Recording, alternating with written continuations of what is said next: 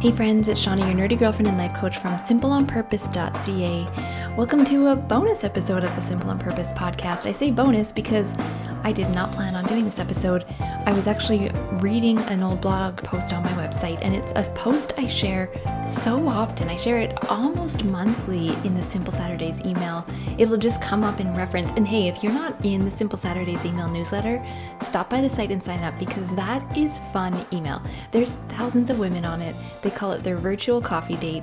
It goes out two Saturdays in a month, so it's not overwhelming, but it's just kind of like this little email full of nuggets of insight and encouragement and stories all about finding your own Simple on Purpose.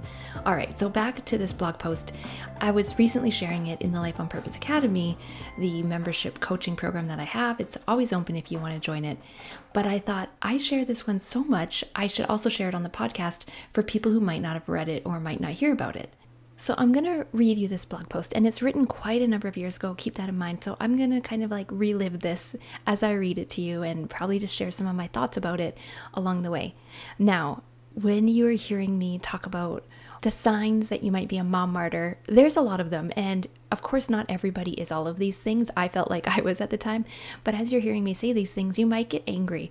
These things that I'm saying, you might feel defensive about it. And that's totally okay. I hold space for that, because I felt the exact same way. And when Cotter and I went through counseling in these earlier years of having kids, the counselor called me out on some of these things, and it did feel messy, it did feel hard, and I had feelings about those feelings. It's totally normal. So as you're listening to these points that I bring up, remember that they, they're kind of like the extreme points of view, and keep an open mind, and remember that my words are not here to be accusational or judgmental or to make you feel helpless or hopeless, just the opposite.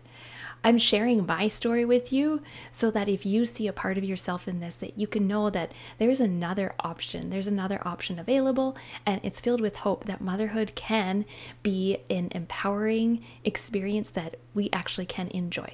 So I'm going to share this blog post titled, How to Know If You Are a Mom Martyr and What to Do About It. From the day you change your personal occupation to full-time mom, you might feel instantly banished to the world of boring and domesticated. The label mom, especially stay-at-home mom, also comes with least interesting person in the room award. Society undermines the value of moms, and we start believing it. Some of us think that if we can show how difficult the job is, if we can let ourselves get buried under motherhood, we can show our family or society how valuable we are. We are those destined to fall into a hole we've dug ourselves and become mom martyrs. I would know, I was one. I gave up my profession title, clean white shirts, and a paycheck and moved to a small town for my husband's job so I could become a stay-at-home mom. I had three kids in three and a half years, one of them requiring quite much of me. All of these were decisions I was responsible for making, but I acted like a victim of them. I became a mom martyr. You might not have recognized me though. Aside from being the least interesting person in the room, I was the one donning a dirty housecoat, bedhead, and holding a cold-stained coffee cup to my fake smile. All visible homage to the underappreciated sacrifices I was doling out for the cost of being a mom. Maybe you are a mom martyr like I was. Maybe your jaw is clenched and your shoulders are up to your ears. You feel compelled to show the thankless world how hard you are working at motherhood. Here are some signs that you might be a mom martyr. Number one, you complain about how little sleep you get. You give detailed analysis down to the hour to anyone who will listen. And if anyone hasn't told you, this is about as interesting as retelling last night's dream to someone. Number two, you tell your spouse they can go do something away from the family, but then hold a grudge that they have more childless fun than you. If you can't have hobbies and leisure time, neither should they. Man, this was one of my specialties. Number three, you become the gatekeeper of how your family spends their free time, and it usually involves your honey-do list of chores and tasks, rather than leisure and fun and spontaneous activities. Number four, you never get a babysitter. Number five, you do things for your kids they can do for themselves, or you find yourself wishing they wouldn't move to the next stage because you kind of love that dependence they have on you. Number six, your first reaction is to say no to anything that your kids or your spouse want, and I call it turning on the no switch. I find that we do it so often with young kids, like toddlers. They don't understand danger. We say no quite often. It's really hard to turn off that switch. Number seven, when you do say yes, you have a bad attitude about it. now you have the double whammy of you pouting that you didn't get your way, and then being a human vacuum for all the enjoyment anyone else may be having. Number eight, you drop comments about how you need a break, but then pile on the excuses when a break is offered to you. Eventually, people might stop offering to help you out. Number nine, you need two tow trailers worth of supplies and three days to mentally prepare for any family outing, which you are likely to suck all the fun out of in any way in an effort to control everything from the shirt you laid out for your kid to wear to the burger your husband shouldn't be eating. Okay, I still struggle with this one. When my oldest is nine now, I'm still working on number nine. Number ten, you turn your kids into your job. You're constantly assessing their current health status, their milestone performance, their sleep schedule, diet.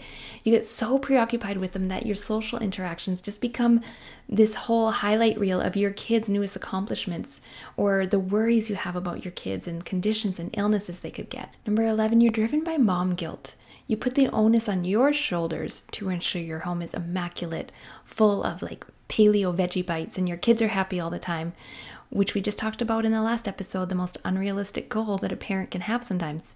Sometimes we think we feel guilt, but we confuse it with something else, perhaps the restless need to be constantly performing. Number twelve, you put yourself last for all things, even the simple act of getting dressed in the morning or sitting to eat breakfast. And this was one of the first challenges I gave myself when I realized I was being a mom martyr, was to get myself dressed every morning. And I did that with the moms thirty for thirty, where we wore thirty items of clothes for thirty days. But it was the practice of getting dressed every day, just showing up for myself a little bit in the morning before I went out to my kids. Or like I went out in bed and breakfast, but then I went and got myself dressed and I felt like I had taken a bit more care of myself. Number thirteen, you deny yourself hobbies, you put your dreams on hold. You think that you can't be the woman you were before children, and then you have to be this over-dedicated mother. But there's an adaptation available of the two. We don't have to constantly put our passions on the back burner.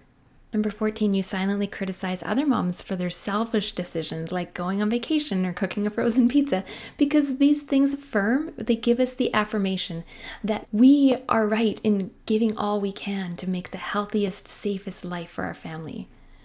And the last one, you criticize your spouse's parenting or attempts to help out, but then nag him when he doesn't read your mind for what you want him to do next. Like, I am saying all of these things with raised hands as someone who's been there. This was a checklist of how I was living my mom life.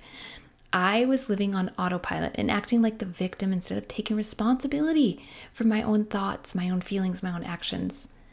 So I want to encourage you that you can stop thinking nobody appreciates you, because you probably don't appreciate you. If you feel like you're sucking all the fun out of motherhood, out of your family, if you feel like your family is walking on eggshells around you, I want to encourage you. Yes, motherhood is an important job, a hard job. It's a relentless job and always their job, but why make the job harder? Because you can't take care of your family if you don't take care of yourself first. You can't be a united front in parenting if you're in constant tension with your spouse. You can't possibly be any better by sacrificing even more. An interesting thing about rereading this post that I think I wrote maybe four or five years ago is that now I can kind of reflect on where I was at, what I was going through. And for me, I think being a mom martyr and coaching women on it, it comes down to a couple core issues. The first one is doubt. Doubting ourselves, doubting our value as a mom, doubting our capabilities as a mom. For me, these were kind of the core issues that really motivated this hustle in me, this insecurity in me, this kind of anxiety and tension in me. I think another issue that a mom martyr faces is a lack of enjoyment. And if you've listened to the podcast episode on enjoying motherhood, you know that this is something I realized I wasn't enjoying motherhood, and I really worked on it. I spent a year actively practicing the enjoyment of motherhood. So self-doubt, self-insecurity, kind of losing the joy of motherhood, I think that's what's at the heart of being a mom martyr. We can look at the behaviors that we see on the surface, and it might seem like someone who's grasping for control and being a little bit over the top, but underneath that, there's a lot of like fear and doubt and kind of pain. So I want to honor that in you. If you're feeling that, you're normal. You're a normal mom, because normal moms have these feelings of insecurity and doubt, and we do naturally have a negativity bias, which causes us to lose a lot of our daily joy. So you're totally normal. So I'm going to give you some ways to help you get out of a mom martyr funk if you are in one. The first one is to ask yourself what you do want. What is your vision for how you parent? What things are important to you as a family? How do you want to show up as a mom? There's a whole section devoted to guiding you through this in the Life on Purpose workbook. There are also the Live Your Values, Live Your Vision worksheets that you can get for free on the website. Then pay attention to those relationships that are important to you. If you are with a partner, you need to pour into that relationship to make your whole family stronger. And I'm going to link to another post I've written, Ways to Strengthen and Heal Your Marriage. If you need more support from your mom tribe, then work on building and nurturing those connections. And gonna link as well to another post, How to Be a Good Mom Friend. The next step is to work on self-awareness. And when we're in these thick and stressful situations, we behave differently. It can be really hard to have self-awareness on how we're making our own situation harder. So we can start to become aware of how we're showing up. I really love using the Enneagram as language to help me understand stress habits and stress cycles, so I can see them happening and work on how I'm showing up. Start to be more proactive. Proactive means you're making a plan and working towards it. And this isn't just about the bigger vision you have for your life, but all the way down to planning your day. Like for For one, it's just really important to have a destination, a direction you're pointing to. Otherwise, you just feel like you're wandering. You feel a little bit lost. And secondly, it helps you to show up more calm and present. When you have a plan for how your week and day are going to play out, you know that there's going to be space to do things that are important to you, the things you want to do. Finally, get some support. When we are in a martyr state, it's hard for us to look up and see the world around us, but you are not alone. There are always women who are or have been where you are. And there's lots of women's groups for moms and for mental health. You can look online, you can look in person. And another way is to gather a couple of moms that you appreciate, moms that you maybe look up to, or moms that you aspire to, and create maybe some kind of small group. I did this with four other women where we worked through a Um, a marriage book together, and we just met like once every week or two and read a chapter of the book. It was super informal. I don't think we finished it, but it was still really helpful and really powerful to have that support and be working through it together. And of course, if you want formal support, then consider counseling or life coaching. And yes, I could be the life coach for you. This is a subject we talk about often in the Life on Purpose Academy, which is the most affordable way to get life coaching from me, and consistent coaching and consistent lessons. At the end of the day, remember that it's never too late to turn the corner and try something new. Because we're all learning at motherhood, and the process includes learning from the things we don't want as much as growing in the things that we do want. You will always be more satisfied with life when you feel like you have shown up well.